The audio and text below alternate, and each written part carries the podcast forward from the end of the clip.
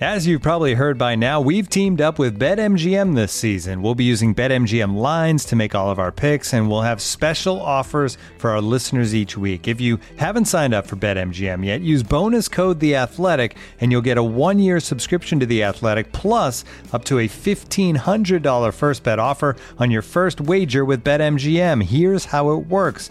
Download the BetMGM app and sign up using bonus code The Athletic.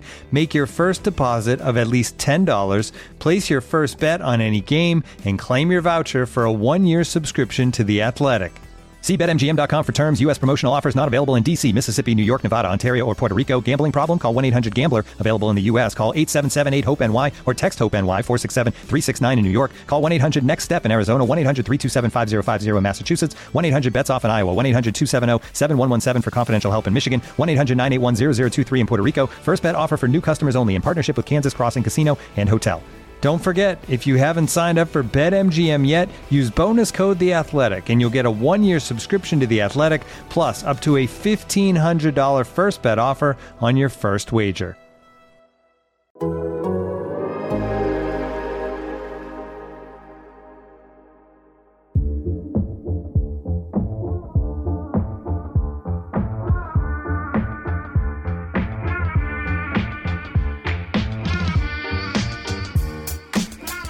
Welcome to Allocation Disorder. I am Sam Stejskal, joined as always by my friend and colleague Paul Tenorio. Uh, I just want to peel back the curtain a little bit on this episode. I was doing a setup. I was about to kick it to Paul. We, we this is the second time we, have we've, we've started this show, and the first time I, I, said something about not looking like idiots because we had actually done some research and prep, and then Paul moved his microphone and the entire thing crumbled. Like as I said that, um, so this is our second attempt. Paul, hopefully this goes better, and hopefully you don't make us look like idiots again. Yeah, I mean, it, really, it was just making me look like an idiot. But you couldn't like just keep things smooth and rolling while I figured out my microphone situation. You had to make a big deal out of it, and that led us to having to re-record the beginning of the episode. Um, but you know what? It's fine now. My microphone's working again. My headphones are working again, and we can find new ways to make ourselves look like idiots and, and the usual way which is yes, talking about just the thing that words we're and not with our not with our hardware. experts about and we'll, we'll go ahead and you know put that on display for everyone to see that you know how um that is correct. yeah how so, stupid we are so today we are going to be stupid about Major League Soccer. You know, it's been a very strange offseason, I would say, in MLS, mostly because it's been so dominated by other things that are happening around the soccer world. We had MLS Cup back in November, an all-time match between LAFC and Philadelphia. And then, you know, I think you and I, Paul, we left seven days later for Qatar to go to the World Cup. And obviously that was, you know, that was the big event. We returned from that. It's the holidays. And then Gio Reyna and Greg Berhalter. And that happens. And so kind of we've we've gotten a little bit lost in the shuffle with MLS, but the season starts here in 9 days, My February God. 25th, which is is crazy. Uh, kind of snuck up on us here. So we're going to do a full preview show next week, you know, kind of our annual tradition of, of looking like idiots. That's that's how I made that initial transition there um, with with our terrible predictions and picks. Uh, but this week we're gonna look back a little bit at the off season and we're each going to highlight a few things that really stood out to us as important or impactful for 2023 and beyond. So, Paul, I'll, I'll let you start off.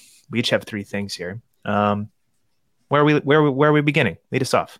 Well, I'm going to start off with a move that I think will have the biggest long term effect uh, on any team, and that's Garth Lagerwey going to Atlanta United. Um, Atlanta United came into this league getting everything right. I mean, they nailed, I mean, absolutely nailed two DP signings off the bat Miguel Almiron and Josef Martinez. They were a fun, exciting team to watch. They had incredibly full stadiums that were loud. The team was a blast. They nailed their coaching hire, Tata Martino, and they won MLS Cup in their second year. It's been a bit of a tailspin since then. They've just not been good at a lot of different things. They've gotten signings wrong. They have not been great on the field. They've gotten coaching hires wrong, and they're looking to fix it. They're looking to pull out of that tailspin. And I think they did the best thing that they could do. They went and hired the most successful general manager in MLS history. I mean, Garth Lagerwey, you know, we we a lot of people talked about the Seattle Sounders not making the MLS playoffs for the first time in their existence. That was also the first time that a Garth Lagerwey led team did not make the MLS Cup playoffs. He started as the GM of Real Salt Lake in for the 2008 season. He was hired at the end of 2007. So 2008 was his first season in charge. He made the playoffs for 15 years or 14 of 15 years. And and last year, obviously they didn't make Seattle didn't make the playoffs, but they did win CONCACAF Champions League. Um, so this this is a, a winner, is what he is. I mean, if you go through that from 08 through 22, I mean it's Western Conference Final, MLS Cup champ, playoffs, playoffs, playoffs, MLS Cup finals, playoffs, playoffs, Cup champs, Cup runner ups, playoffs, Cup champs, Cup runner ups, playoffs. Pretty good. Pretty good. Yeah. I think that um, Garth Lagerwey is going to turn things around in Atlanta. Do I think that it's going to happen this year? TBD. I think it's less of a chance for him to do it this year. He came into a situation they have a general manager. He's not the GM. This is this is his first time as a president. Carlos Bocanegra is still there as the GM. They have a lot of work to do on that roster. They've been doing a lot of work. They've been selling and moving pieces. Um, added a couple pieces as well. I don't know that it's going to be something that gets turned around quickly. But I think for the long term, hiring Garth Lagerwey to essentially overhaul your organization, and especially on the sporting side, was the best thing you could do to put it in a place to be a consistent winner, which is what he has been for his entire career. So that to me was, like I said again, from a long term perspective, the best move that happened this offseason for any team in MLS. Yeah, uh, you know, we're we're in the process of doing our second annual GM survey, Paul, and that's one of the questions that we've been asking. What what do you think was the best move this this winter for MLS? And that's been a pretty common response. I think for all of the reasons that you laid out there. I'm very interested to see what Lagerwey does with the resources on hand in Atlanta and the power that he has within the organization. Um, you know, I think he's he's obviously proven to be very successful but now he has more of a platform uh, to kind of mold it in his vision or to his vision. Um, and you know he's got more money than basically anybody else in the league to do it. Very successful for a very long time. Has never hired a head coach. That's interesting. It's just a weird. It's just like a, a weird thing, right? Mean, he had Jason Kreis. Brian they won together. Sort of. Schmetzer was an interim manager. Came in yeah. to replace Sigi Schmidt. That was a big decision, by the way. That, that was a big decision that Garth made. Yeah. Schmetzer comes in as the interim and and has won ever since. So uh I don't and he may not hire a coach, right? He might it might be a GM that that does it. So it's just a it's just a weird or quirk. Gonzalo Pineda might stay on, you know. Yeah, sure. they could win with Gonzalo yeah. Pineda. Um, but just uh just like one of those weird quirks. All right, we we covered Garth Lagerwey to Atlanta United. Sam, what's your first big move of the offseason that you liked? Yeah, so I, I, guess I didn't really do this in a particular order, but but my big one is Wilfried Nancy to Columbus and the ensuing kind of great Montreal sell-off that happened as well. So obviously the crew, you know, they had a pretty volatile time, I would say, under Caleb Porter. Uh, fitting his pattern of making and then missing the playoffs in alternating years. They won MLS Cup in 2020, had a really disappointing season in 2022. And then, you know, they kind of poach a guy from within the league, something that you and I have sort of been calling for for a long time for teams to attempt. And for me, Nancy, he was maybe the best coach in MLS last year. Um, I can't even remember who I voted for for coach of the year, but I'm pretty sure it was it was for him. I voted feel, for him. That feels yeah. like ages ago. Um, and and you know he had he had Club de Foot they were excellent last year. They were one of the best drilled teams in the league, never unbalanced, uh, really like decisive and incisive with the ball. Players seemed to be totally on board with him and his system, and they played legitimately good soccer. Uh, they did it on a pretty low budget, and they had a great year. Uh, it might take a while for him to kind of get it fully up and running in Columbus, you know, because that system does take some work and you know, if he wants to play three in the back like he did with Montreal, I'm not sure the crew currently have the personnel for that, particularly after they traded Jonathan Mensah to San Jose. Um, but I think eventually he'll get that thing going at a really good level. And with some of the talent that they have already, with Cucho Hernandez and Lucas Zelarayan and Nagbe and Aidan Morris, you know, they could be playing some pretty good soccer right off the bat. So I'm, I'm really intrigued by that hire. I'm, I think if I was a crew fan, I'd be really excited about it, um, not just for this year, but for down the road. Montreal, meanwhile, big questions. Big, big questions. So you replace Nancy with former DC United manager Hernan Losada. He played a much different style in DC. He got pretty good results with it. Um, in God, what year was that? 2021. He just got fired last year, right? Losada. Yeah, it feels like ages ago. Um, but you know, he had issues with man management. I think it's fair to say towards the end there, and it was a quick hook for him in 2022. Um, it was high press. It was a lot of running. It was not very pretty soccer. It was not very like organized or cohesive in the attack. It was kind of you know just Red Bull ish. Um, so he comes in. A lot of players have gone out. Djordje Mihailovic gone. Ismail Kone gone. Alistair Johnston gone. All sold. I think for a combined sum of like eighteen million dollars, which is excellent business. Traded Joaquin Torres, another influential player from 2022.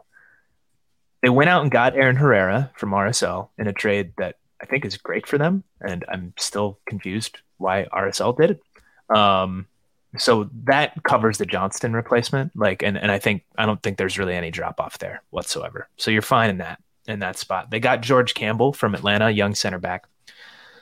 And they have some kind of young academy kids or young signings coming up, maybe in midfield, particularly for the Kone replacement. But they don't really have anybody to replace Mihailovic and he was so influential for them the last couple of years. And, and, given kind of the other pieces in their attack, Kei Kamara is still there. He's said that he wants to leave. That situation is strange.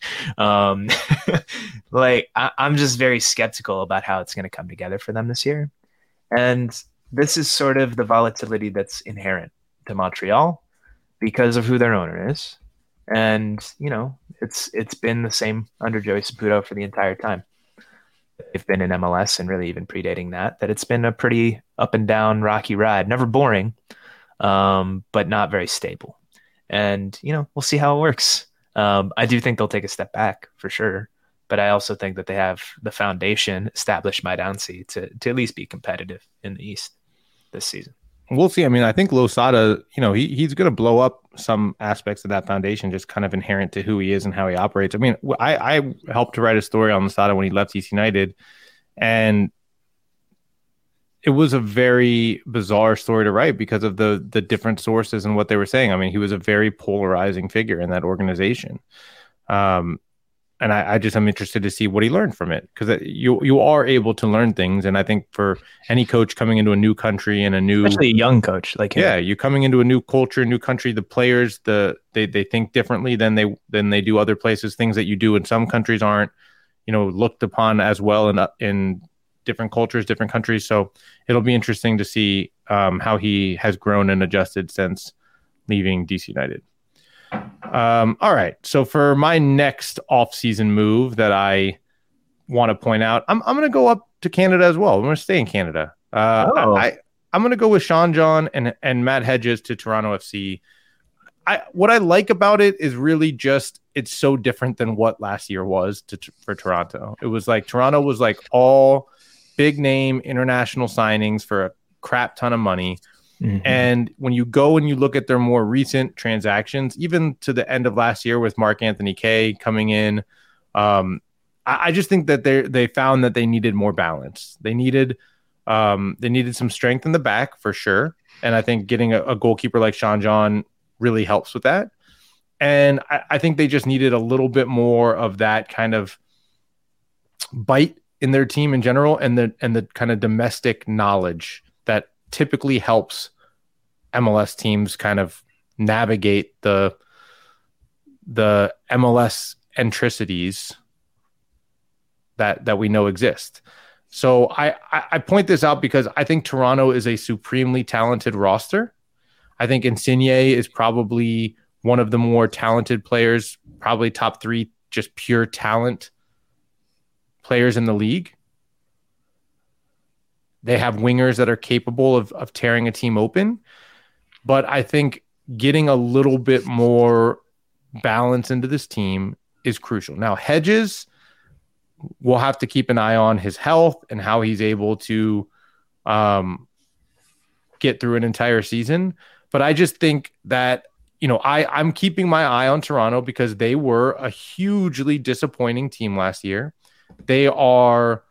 Um, I think they are they are probably still dealing with some of the challenges that come by adding big personalities on enormous sums of money into the locker room and having a, a coach who has a big personality and an even bigger say and more power than he had at LAFC and Bob Bradley. He's the coach and the sporting director, and a big personality in Michael Bradley.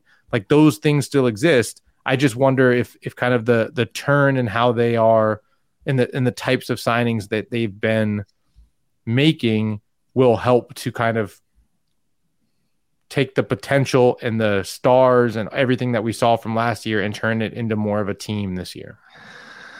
Hmm. And I've heard they look decent in the preseason. Not that Hmm. preseason matters at all in MLS. So I think their first 11 is great. And then I'm looking at the team and I'm like, if two or three guys get hurt, this could fall apart real quick. They don't really have depth, Paul. And that's part of the problem from last year. You know, they brought in another guy, Adama Diomande, formerly of LAFC, reuniting him with Bob Bradley. Um, you know, I think if, if those guys stay healthy, then then yeah, they're going to be good. Huge upgrade in goal with Sean Johnson. Love that. Uh, but I, I just wonder about the depth considering the age of that team um, in some of those key positions. Uh, and and I don't know. I mean, we'll see, man. Like I like I said, I think the first eleven is great, but I'm really skeptical about you know what's behind them. And it's a long year. There's gonna be injuries. It's inevitable. Insigne and Bernardeschi, they could tear through everyone. 100%. They probably should. um, but if either of them goes down, if those some of those midfielders go down, Osorio has struggled with injuries here over the last year or so. Um, you know, then this this could get a little bit messy pretty fast. So um, we'll we'll see how that goes. I'm I'm optimistic if they can keep that 11 on the field, but I'm not optimistic that they can keep that 11 on the field. That makes sense. Yeah. I mean, I also would say like, you know, 80% of teams in MLS don't have depth either. So uh Yeah, but like when you're talking about the top teams in the league, you know, like like this is not one of the deeper ones. Uh, Paul, who would you say was like the worst DP contract in the league last year? oof. Uh I I really didn't love Shaqiri's contract. Okay, that's that's fair. Um, what are your thoughts on Kevin Cabral? hmm. Uh not great.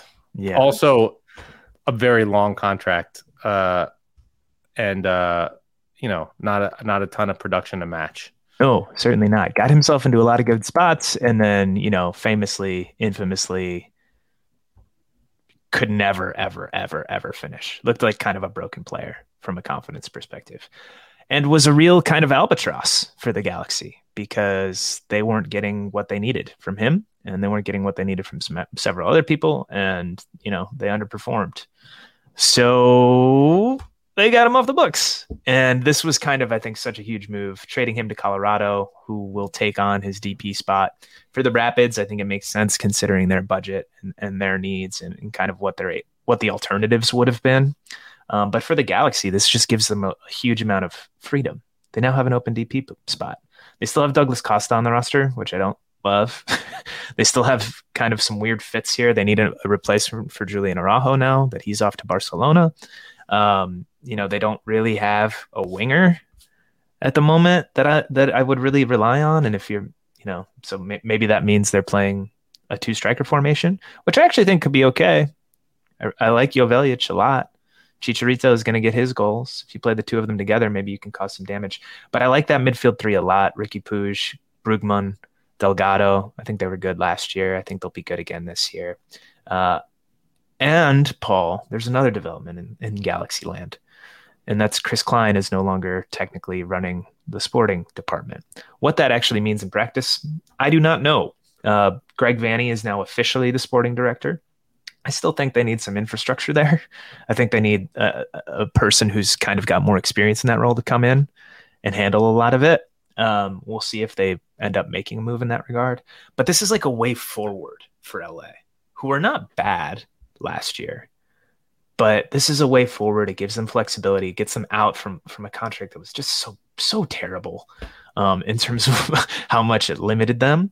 And I think it kind of gets them out a little bit, or at least I shouldn't say that. It gives them the potential to get out from kind of like who's running the show over there? No one really knows. And the roster construction doesn't make a ton of sense because like there are eight different priorities and there are eight different people inserting their voices. They need somebody who's who's leading leading the charge on the sporting department.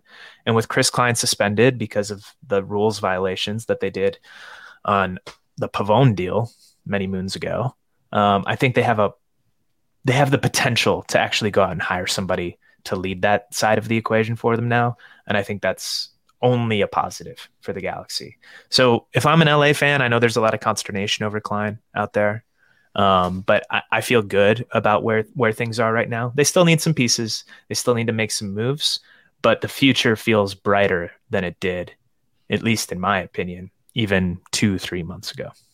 Yeah, for sure. I mean, the flexibility you're talking about, and I, I also think that Vanney is, you know, a good person to build. Like it's his vision that you want to build around. If I were to pick anyone in that front office, you know, of course, and, yeah. So, but like you know, being a coach is is a hard job on its yeah. own. No, and, for sure. And I think when you layer on sporting director on top of that, it's just a lot to handle. Very few can do it. Peter Vermes has done it to some success. Bruce Arena has done it to some success, but they have really strong support around them, right. and they've they they've been in that sporting director job for a long time. They know how to do it. Elevating somebody now to do that and to coach, it's just it's just a lot. It's a little bit, I think, unfair to put on any one person, and so I would like to see the Galaxy kind of build out that that side of the infrastructure for sure. But I I do like that call on Cabral, um, offloading that contract and just giving yourself a little bit of flexibility. Okay, my last one is an interesting one. I picked it because I thought it was like a coup. I thought it was incredible that they got the money that they got. So the Chicago Fire selling Jhon Duran at the price that they sold him, uh, you know, it's it was surprising to me. Um, I felt like he was a good young player he broke out last season and had this great potential. But to get $18 million up front on a transfer fee for him, I thought was mind boggling almost. Um, I think it speaks to a very, very, from what I, I've talked to a couple different teams. Obviously, as you said, we've been doing the GM survey. And so I've been able to pick people's brains. It's, it's a very difficult market right now for number nines um, very competitive, not a lot of production. And so the price is being driven up on a lot of different players. And I think the fire especially when they're that. going to England. yeah, well, the, I think the fire benefited from that. That it's difficult to find these nines, and so teams are starting to look earlier at like players who aren't maybe there yet, but you think you can get them a little bit earlier than before they start to hit those real top prices. But I mean, this is the peak of the price for Jhon Duran coming out of MLS and it gives the fire the chance to do something big. Will they do it? That's the other question. And Sam, you just wrote a story about the fire, and I think you nailed a lot of different aspects of this. In that, when Georg Heitz came in and took over, he took over a roster that had basically almost no foundational pieces off of which to build. I mean, they they had signed Alvaro Medran to like a long term TAM deal, which I don't look at as a foundational piece, and I never did, even though he had okay production. They had no DPs. They had traded away Dax McCarty for pennies on the dollar for no reason, in my opinion. And they had to basically build from scratch in a very short period of time. And what I think a lot of people learn that are from outside of MLS, what they learn very quickly is because of the structure of MLS roster rules, it's a lot harder to fix your mistakes when you make them, especially when you make them on the high money areas and the fire made mistakes there and it's been kind of like trying to recover from that ever since.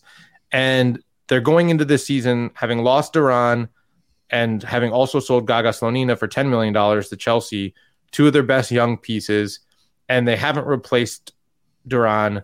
They need uh, they have a dp spot that they can use that they need to spend on a, on a forward. And they I are think, looking for that yeah, they're looking for a DP number nine. They're looking to replace Duran. They have two U22 slots open. 22 so they, they can fill those spots for sure. Chris Brady is a U.S. under 20 goalkeeper. He's stepping into Slonina's spot, another young goalkeeper. You know, the Fire will hope that he can be what Slonina was and uh, and become you know, a, a good, solid starting goalkeeper. He's still young, and we saw Slonina make a lot of mistakes last year with the Fire. That's what happens when you have young goalkeepers. So for me, the the big deal is Duran from a league perspective was everything you dream of. A U22 signing under two million dollars, sold for 18 million. It gives the Fire a chance. I think that the Fire need to go and, and add a big name striker, uh, not a big name, a, a big money, big productive striker. I don't know that they will do that. Paul, you say it gives the Fire a chance, the sale. Uh, respectfully, I really disagree with you. It changes nothing for them. No, it gives them the chance to do something. Like they can take that money and turn around and Joe Mansueto right into may have given them that money anyway. But but I can like understand that, that Mansueto's patience is running out. Like it's the, a lot but, easier to to flip money than it is to take more out of your hundred percent. But the issue with the fire is not money and how much they're spending. They spend plenty of money. Yeah. They're one of the highest spending clubs in the entire league. That's not the issue. The problem is how the pieces all fit together. I actually think they have some talented players. It just didn't really mesh well last year. I think maybe the tactics weren't a great fit for the roster that they assembled. Shaqiri, you know, he wasn't awful, but you know, he wasn't good enough for what they were asking of him and what they were paying him. Um, and I, I, don't know. Money to me isn't the problem. So like I, I agree with you that these sales are pretty um very important from a league perspective. But from like a local Chicago Fire perspective, like I don't think this really changes that much. They're bringing they've they've signed four new players to the team that fin- that missed the playoffs for a fifth straight season last year, and you know they're still looking for guys, but it, it's you know the season starts in nine days. They've had these same holes all off season, except for the Duran one. Yeah, like I mean, look, I, I am surprised yet. at their lack of activity. I know that they were in on a forward, it fell apart, it didn't work out. That happens sometimes, but mm-hmm. I, I, just think like I'm not me, saying they're not trying; they the, just haven't been able to get it done. The Duran sale stands out because it is.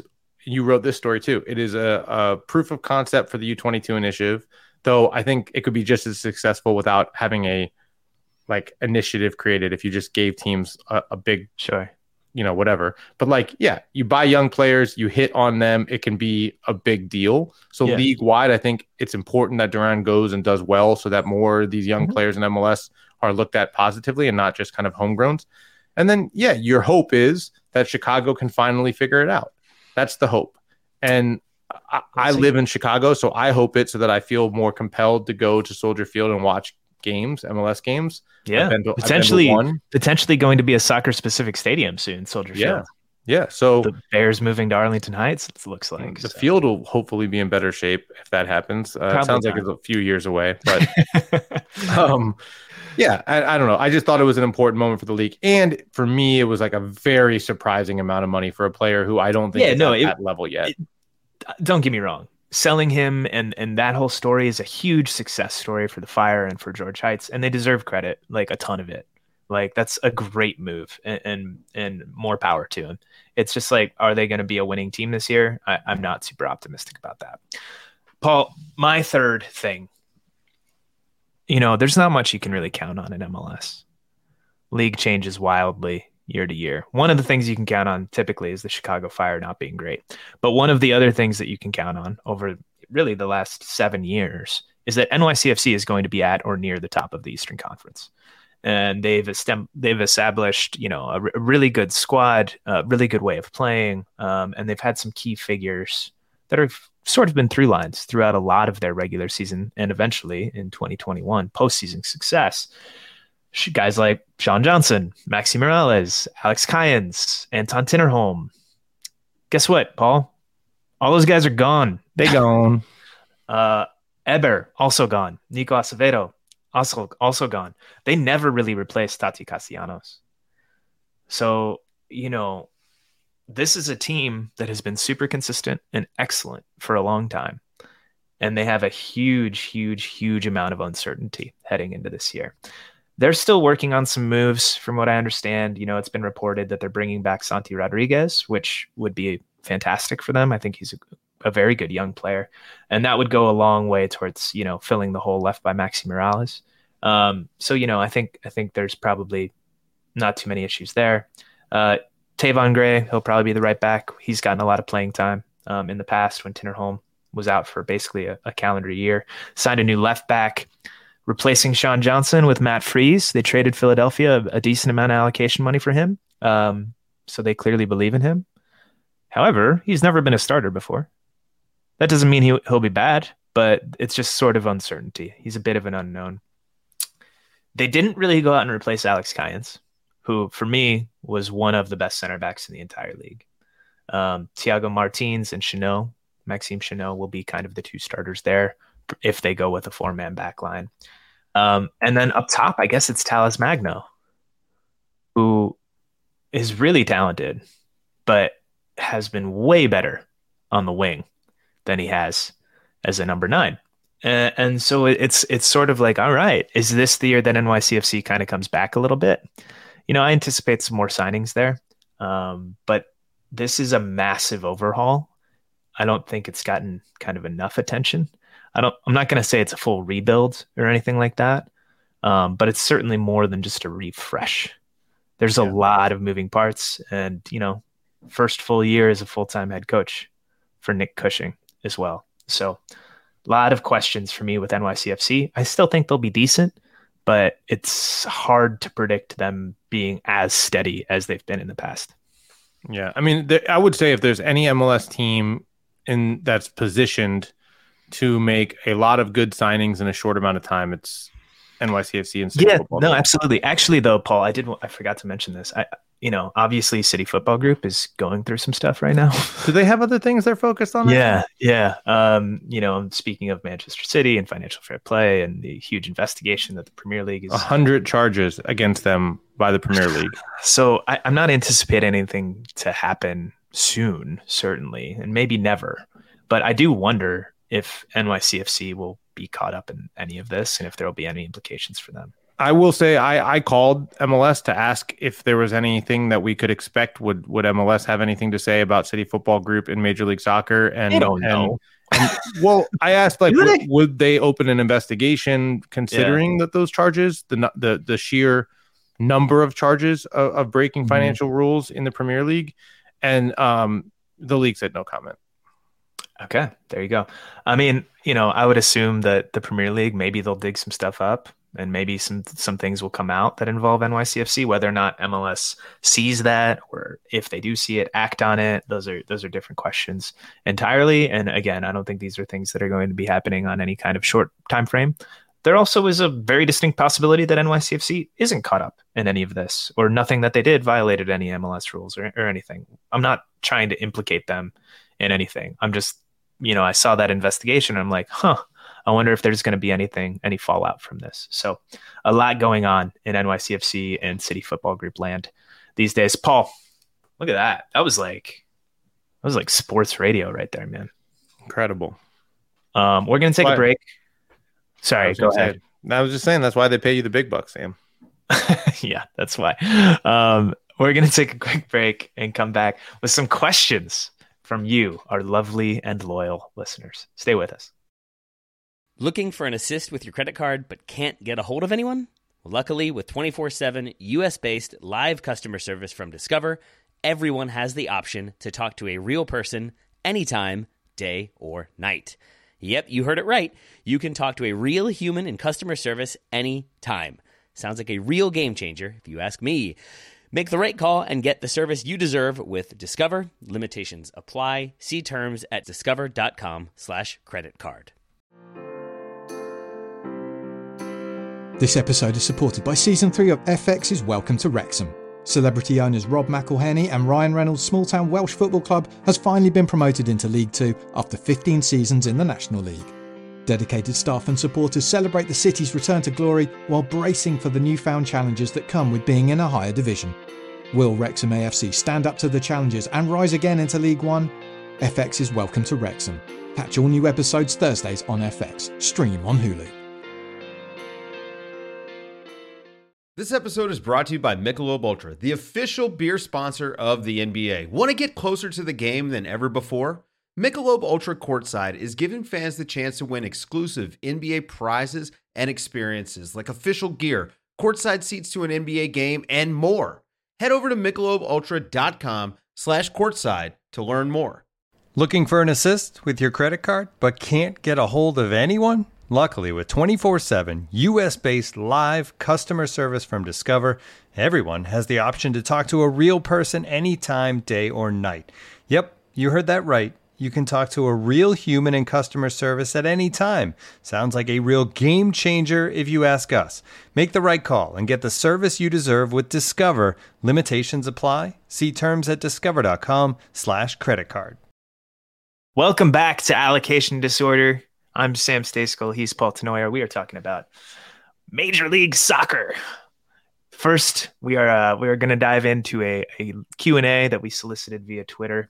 A lot of you guys wrote in, so thank you for that. We're going to get to as many of your questions as we can. But before we dive into soccer questions, Paul, um, Twitter guy Justin's iPhone has a really important question that I'm not even going to let you answer because you don't deserve to.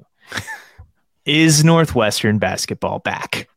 Um, I mean, it's a difficult one to answer because, like, what are we back from? We've never been to the tournament except that one time. So, like, can we say we're back when we've never really been to the place that we're now at or we're now going? I don't know. But Boo Boo is the man and he's a legend. And go Cats. That's I- all I, I- got to say. And Paul, I mean, for those of Paul's us gonna try and in it- jump on this bandwagon, and he's he's a fraud. you a can't phony. jump on a bandwagon you've been driving. You've been on it. If you're driving it, you can't jump on it. You know. I'm not even doing this as a bit. This like legitimately makes me mad.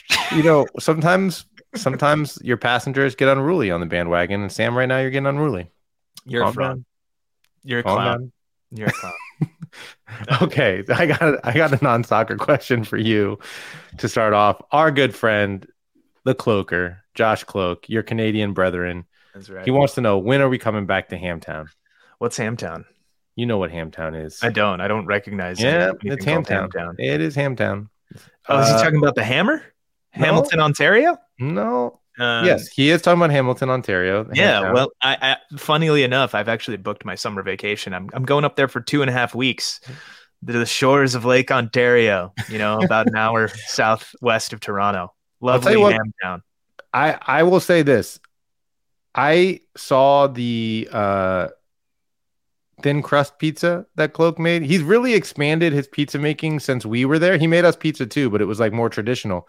Now I see he's making Detroit style. I think he was doing that before. he, did a thin crust. He just No, I think he's like crazy for it. perfecting it. The the thin crust pizza looked amazing. So Okay. I am gonna make it my, make my way back up there just for some of that thin No, crust you're pizza. not. Yeah, I'm gonna Stop figure it out. I'm gonna You're figure it out. No. Don't worry about it. Look, I just talked about Toronto FC and and maybe I'll go do a story up there. What are you doing? Stop it. Journey on over to Hamtown. You're a clown. All right, let's get into soccer stuff. We actually answered this a lot. Um, we had we got three questions on the fire. Basically, it's like, did the fire have enough after Gaga and Duran's departure, Duran's departure, or like is this winger uh Haile Selassie and the the right back Arnaud Soket Soke Suke. Suke. Suke Suke um, I don't. yeah. enough to make meaningful change? Uh, is Chicago waiting until the summer to spend the war chest? Can their season afford to wait? We we kind of went over this. I will say this. No, they can't afford to wait. I think they need to make a move or multiple moves in this primary window. Sam reported in his story that they are going to do that. Um, Trying. but yeah, it's it's it's it's a little scary if you're a fire fan to see such um little incoming activity. So I think I think to be fair to the fire, it's natural to expect a little bit of improvement, even with the same guys. They've been in the system a year. Ezra Hendrickson's been there a year.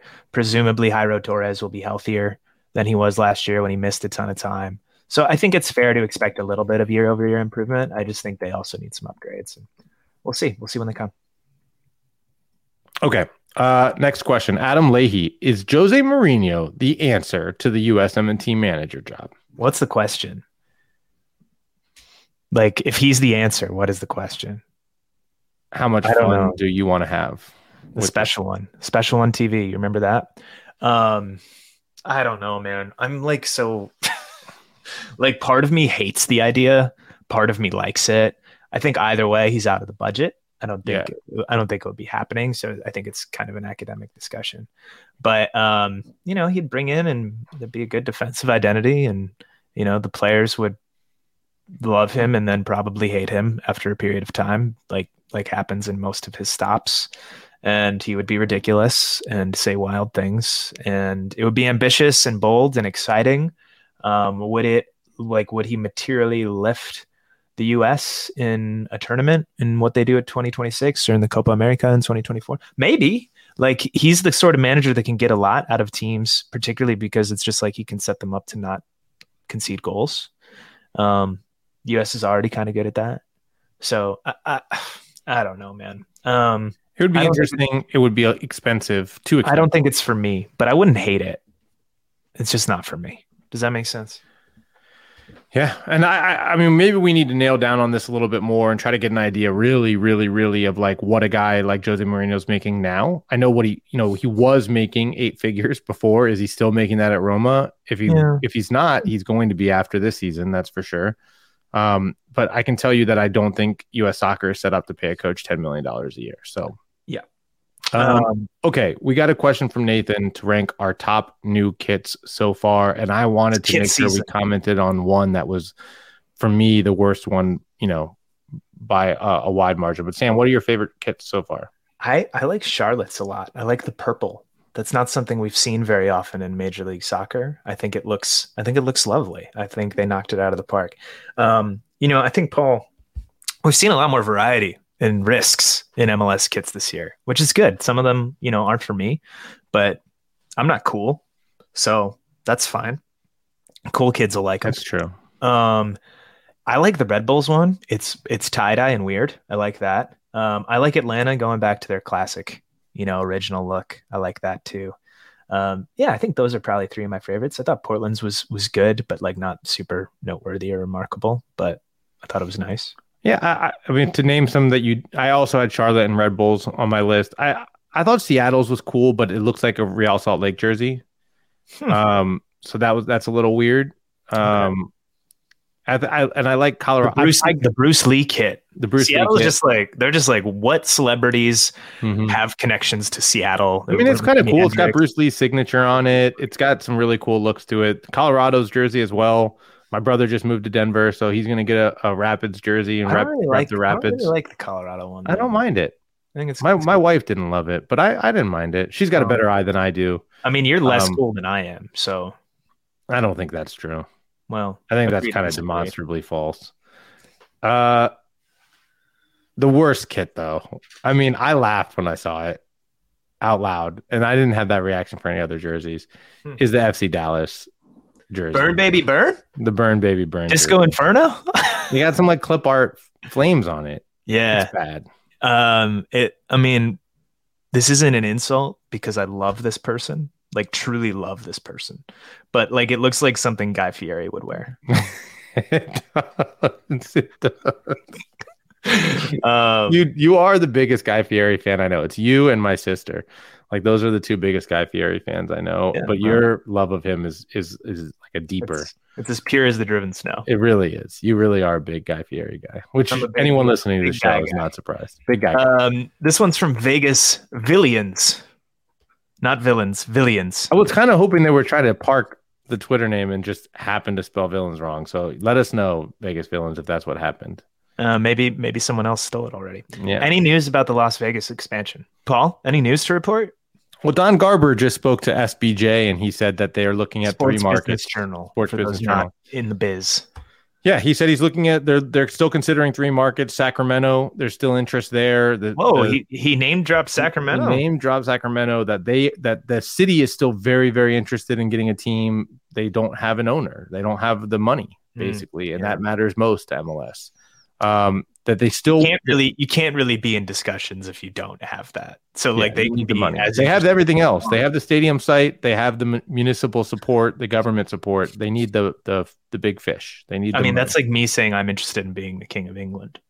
not not really, but I mean, it's kind of like that. it's kind of like you saying like I can be the next Guy Fieri. It's like you have some of the attributes, but not all of them. You know, You're right. Maybe I should maybe I should do that. Career Yeah. pivot. Could, Anyway, could There's it. only one. Um, There's only one. He did say that they are still very very interested in Las Vegas. It sounds like they they are also looking for an owner in Vegas because the previous party that was interested seems to be out Um, and West then San? Diego. San Diego's the Oh. other, the big one. Interesting. yeah, Um, the fact that they they were so publicly close to announcing Las Vegas, I think it was last year. Garber said, you know, we hope to get this done by the end of April, and he said that towards the end of February, and then nothing happens, and here we are a year later. That sort of tells me like, okay, they couldn't come to an agreement. Maybe the expansion fee was too high. Maybe something else fell through. I don't know, but um, probably probably not a situation that is turnkey at this point. I would assume they need something new or something to change there. Um, Paul, this is from AT Elians 17, maybe one of the 17s, my favorite nickname for a fan base, the 17s. How would you rate the early returns from the Young Money Initiative? mixed bag. I mean, there are positives and there are negatives, and that's to be expected. I I am again a firm believer in like that this is a stupid thing. like I think I think anytime you create sorry to just keep it that simple, but that's what it is. It's like you've created this pot of money that's that's you you've arbitrarily picked an age of 22 and under just completely arbitrarily I mean, And- I think there was some logic behind it. I don't think it was totally. uh, you know and you and you created these tiers to like make sure that you're giving a boost to the teams that spend less on transfer fees because god forbid that they feel like they're losing any sort of ground to the owners who spend more money than them and i think that these same things that you're trying to accomplish the same ideas that you you want to get like the Jhon Duran like the ideal buy him for 2 million sell him for 18 million the like that's the ideal the dream you can do without buckets. You can say, here are your here's your amount of money to spend on your team. Here's a minimum you have to spend. Here's a maximum you can spend. And teams will go and do this too. They're not just all some teams might sign more older DPs. Some teams might sign all young players. Let the teams decide. Let the owners who have spent hundreds of millions of dollars and some of them billions on an, on being in this team decide how do they want to build their team. And I and so what do I think about the early returns of young money? Eh, it's okay. It's been good. There's been great success stories. There's been absolute abject failures. But you know what? The idea, expected. yeah, as expected. The idea, fine, whatever. Just give teams freedom to build as they see fit and and say, here's the evidence of why if you buy young players, you can sell them for money. If you want to be a team that aspires to do that, do it. But not every team has to. And and that creates interesting things within the league, different ideas, different approaches to winning, different ways of competing. It helps develop styles of play and styles of of ownership and compelling narratives. And I'm not even going to get into this rant today, but I do want to say again, You're not. You're not. He says five minutes later. open things up and also make things transparent if you're not going to open things up. If you're going to keep having GAM and TAM and all this other crap, tell us how much teams have so we can talk I'm about it. I'm not even gonna get into this rant today. Five minutes into a rant. What? What? Don't worry about it, Sam. Get to Oh the next question. God. What do you I'm think about even- Young Money, Sam? I'm not even gonna get into this rant today. Oh my god, that's like the most ridiculous thing you've ever done. Um, Houston Arrow. What does the average MLS scouting department look like? Uh, this is a hard question to answer because, uh, truthfully, I don't know. Some of them, like NYCFC, you know, super robust. They are tapped into CFG. It's one scouting department for the global system, and they all work together. And Red Bull, You know, another example. that's like the best in the world. Like you can't really do any better than that. Um, on the other side of the coin, Paul, you know, you and I we saw uh, we saw a presentation from an unnamed MLS club, and you know, kind of creating player profiles this week, um, and you know, comparisons and and what they were looking for, and different attributes. And um, when I say that a motivated fourth grader could have done it, I'm probably being too nice. It was I- I mean, it's hard. Like I, I can't give any details beyond that, but just know that it was it was bad. it was, it was disheartening. It was disheartening, is what it was. Um, so so it runs the gamut, is what I'm trying to say. Uh, and you know, it just varies wildly team by team. Um, I think mostly the teams that you would guess have good ones have good ones, and the teams that you would guess don't have good ones don't have good ones. Um, people spend money on it. typically it's better than if they don't. Yeah. Paul, this is from Greg Halvax. Hope I'm pronouncing that right. Are you going to dive into St. Louis City soon? Greg, are you like, are you our editor? Like, what are you doing, Greg? What is Stop assigning us stories, Greg. Greg? it's just soccer, Greg. Paul, Calm you down. In, Paul, you live in the Midwest. you live in the Midwest. Why, why? How come you haven't written about St. Louis City yet? What's your problem? You know, I think I, I've been thinking about maybe popping down there for their uh Yeah. their debut in their stadium. So maybe Sure. maybe that's when you'll get a a dive into St. Louis City. I don't know. he won't do it. He's- I used to make that drive a lot. talk. My my uh, teaching Oh, media talk, internship was at the St. Louis Post Dispatch. I used to make that drive all the time. My old red Acura Integra Oh, an Acura Integra. Wow, fancy. hatchback. I drove a Saturn in college. Broke I bought down it for while I was driving up a mountain. Just I stopped. bought working. my Acura Integra for seven hundred dollars from my now brother-in-law, and that thing lasted me all through college and What many drives story. from DC to Chicago and back, and Chicago to St. Louis and back. Wow, lovely. Next question, Matt Showalter. Have you heard anything from clubs about how they're feeling about the implementation of all of the additional programming through the Apple deal? How invested slash frustrated are teams, and how much does that vary across MLS? Yeah, I'll take this one, Sam. Um, yeah, we definitely heard when when it first got announced that they were asking the teams to create all of this content um, very very quickly. That there were some teams that were like, "Oh crap, uh, we don't have the staff to do this." During the course of the GM survey, I've heard from a lot of teams saying the investment that's happened in their club since the Apple deal hasn't been a sporting investment. It's been Mhm. an investment in this kind of creative infrastructure. And you've seen is- it. Teams yeah, are announcing new staff and, and on-air personalities and, and all of that. Yeah. And and there was there was a lot of complaining but i also heard from a couple of people on teams that basically were like stop complaining like this is what you need to do to look like a really good professional league like if this is what apple needs to make I haven't heard look- much complaining. yeah i mean i'm i'm not talking about like I, I think when we first first got like the the documents that we saw we Mhm. heard i i mean pablo and i were talking about it we had heard from teams that were kind of saying like I think we they were scared. structure to do this Yeah, they were afraid. and and there from what i heard there were some complaints in league wide calls of like how can you expect us to create this content when we don't have and it was kind of like go do what you have to do like this is what's necessary to grow the league and so like and i agree with that i'm on i'm in line with like that thought Yeah. like go Yeah. hire the people Yeah. and they are Um, for the most part. yeah and they all are i mean and and I, I enjoyed some twitter threads on on the teams that have done a really good job with the content and the teams that haven't and hopefully that There was a really good thread. people. I can't remember who put it out there. yeah, but it was a good thread. I shared it with a few people, and you know what? You know, it's a good thing. I mean, if like if like sixty three percent of the teams all got good grades on that thread, you know, there wouldn't be incentive for the other teams to make better content. But since all of the teams are getting called out for their good and bad content, I think maybe it's making those teams that have bad content do better content. Maybe they should try that on the soccer side too. Okay. It's a content competition. Um, Ryan Joseph, have the crew, Ohio's club. I feel like that's a, a shot at Cincinnati there. Ooh, Um, fixed the issues that caused them to drop a billion winnable points last season so that they can finally take their place as a top club in the East. Um, have they fixed them? Well, they haven't played any games yet, so it's hard to know. Uh, I obviously talked about the crew a lot at the top of the first segment. Um, I really like the hire of Wilfried Nancy. Will that lead to them, you know, correcting those issues this season? Maybe, maybe not. I think they'll get better at it. I think some of that's random. I think some of it you'll see some regression to the mean, which will mean good things for the crew. And I think some of it is like, you know, a new voice, new energy, I think is probably beneficial in those ways.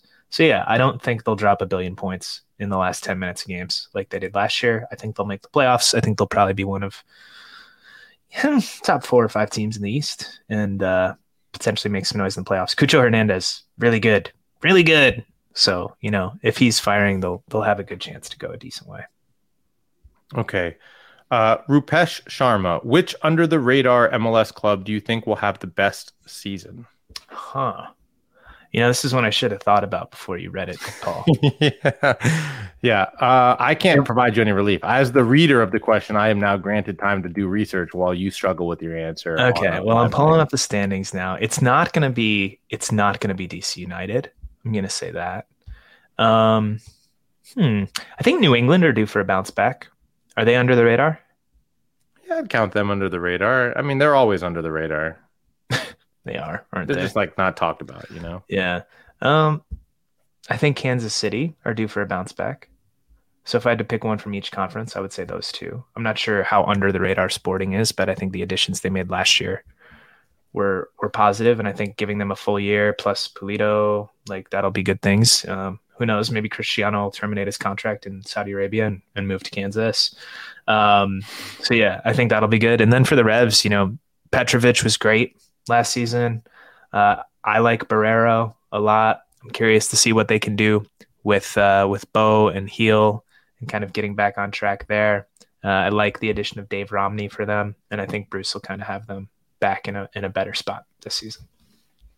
All right. Um, for me, on my side of things, I'm gonna go back to like hyping up the same team I hyped last year, who I think is under the radar and has had another active offseason and kind of rebuilt again, and that's Orlando. I, I think Orlando is going to be better this They year than they were. they weren't year. great last year. They weren't great last year. I picked them to win MLS Cup. I said it was going to happen late in the year.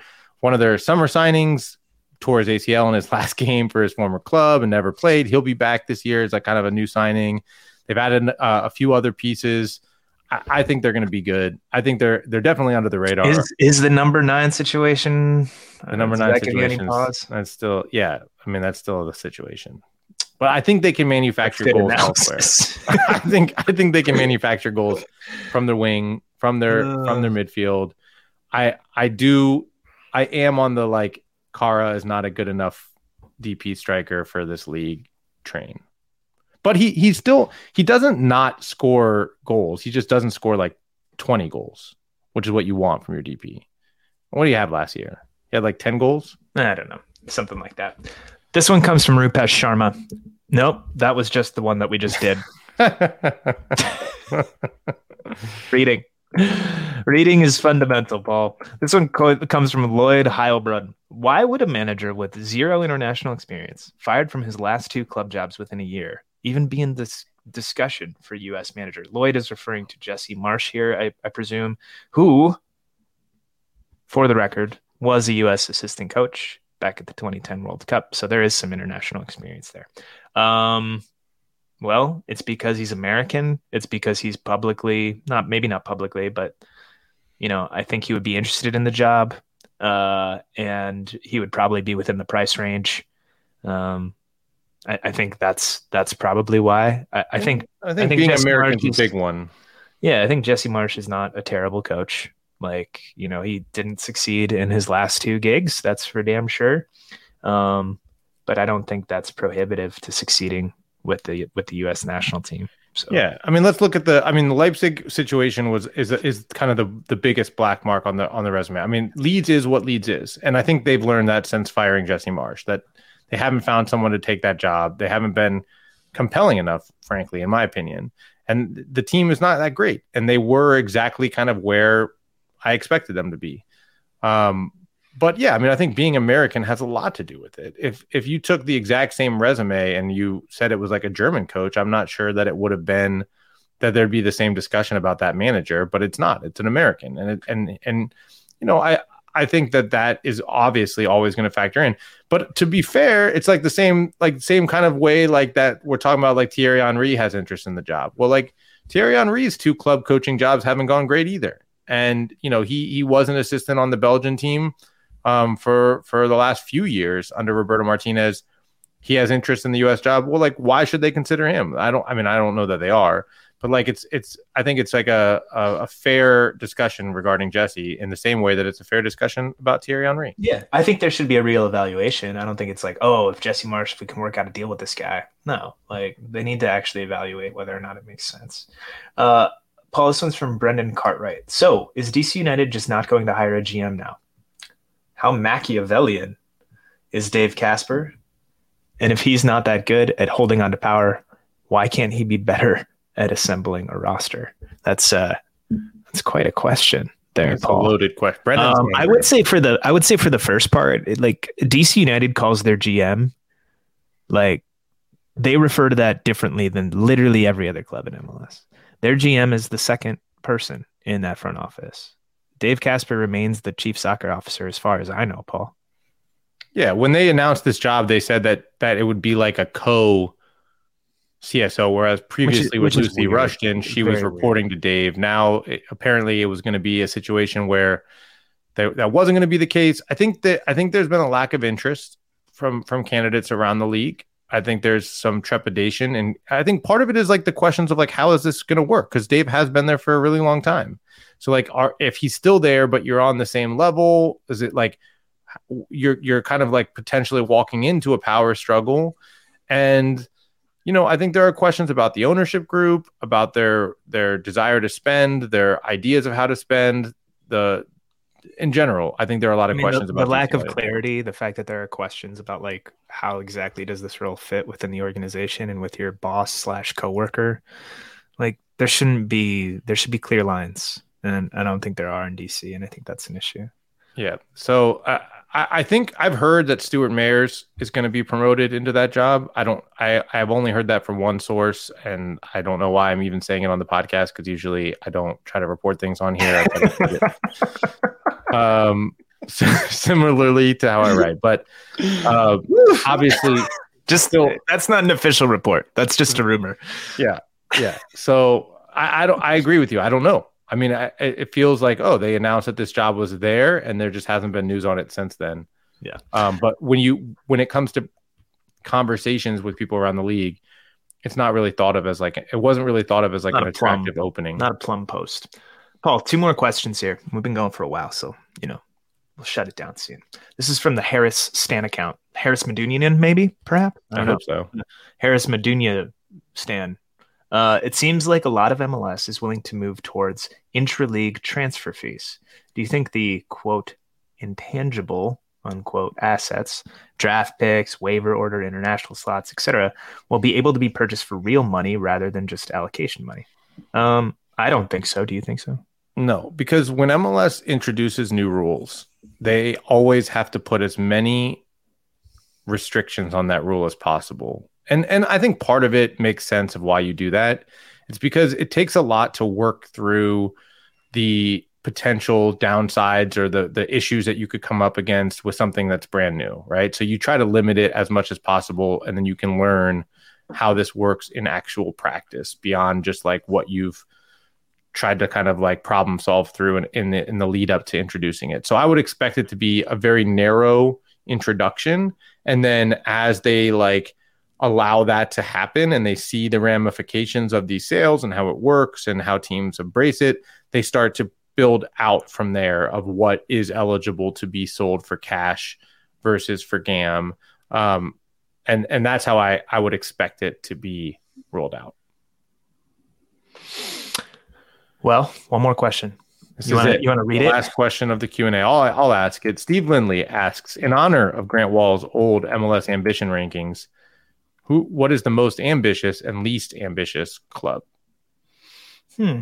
Um, most ambitious for me, Toronto. I think.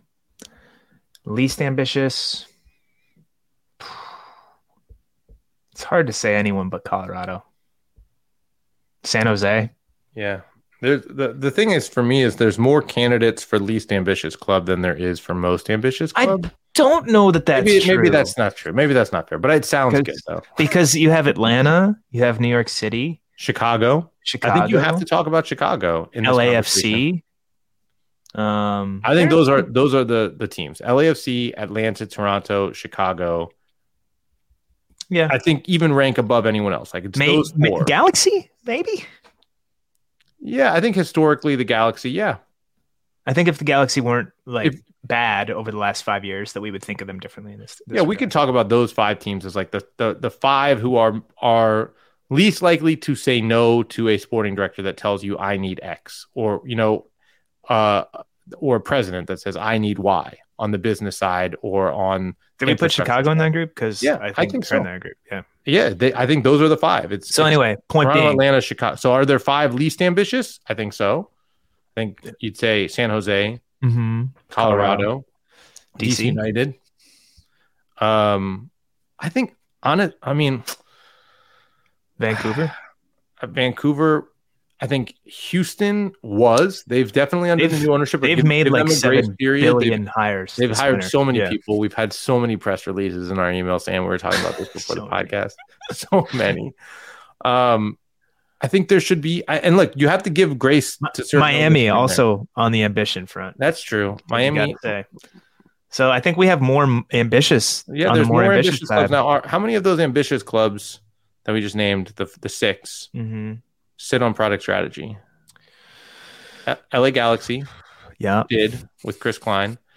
LAFC had a non-voting membership, from what I Mhm. understand. we didn't put NYCFC in that mix, but they're I- I- pretty I- ambitious. yeah, they're pretty ambitious, but I don't I don't know if I put them up there with those six. I- no, but but they're on product strategies. Atlanta has a not had a non-voting with Darren Eales, hmm So yeah, just the one permanent and on the non non ambitious, Vancouver is on Mhm.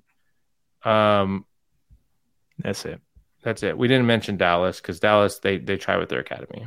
Yeah, they're. I mean, they're not the least ambitious organization in the league. They're not certainly not the most, but you know, I would say they're closer to least than most. But you know. I I this made me happy. This made me happy that our are we kept expanding our most ambitious teams, and and there's not as many least. Saying, ambitious Paul. Sometimes you got to think about things It before makes you me happy. say them. It on a makes me happy. Okay. I'm I'm happy to see it. Now maybe those maybe those those they should become the the power six, like like college football The was, Power Six, and they should change MLS the power six and the group of five. Right, that's what it was. we need the BCS in MLS. We, we absolutely need the BCS, and Let's I'm in charge of doing the BCS ranking. I am the computer. All right. Goodbye, Mr. Computer. Thanks for listening to Allocation Disorder. I'm Sam. He's Paul. This edition has been brought to you by the Sagarin Ranking. Thanks for listening.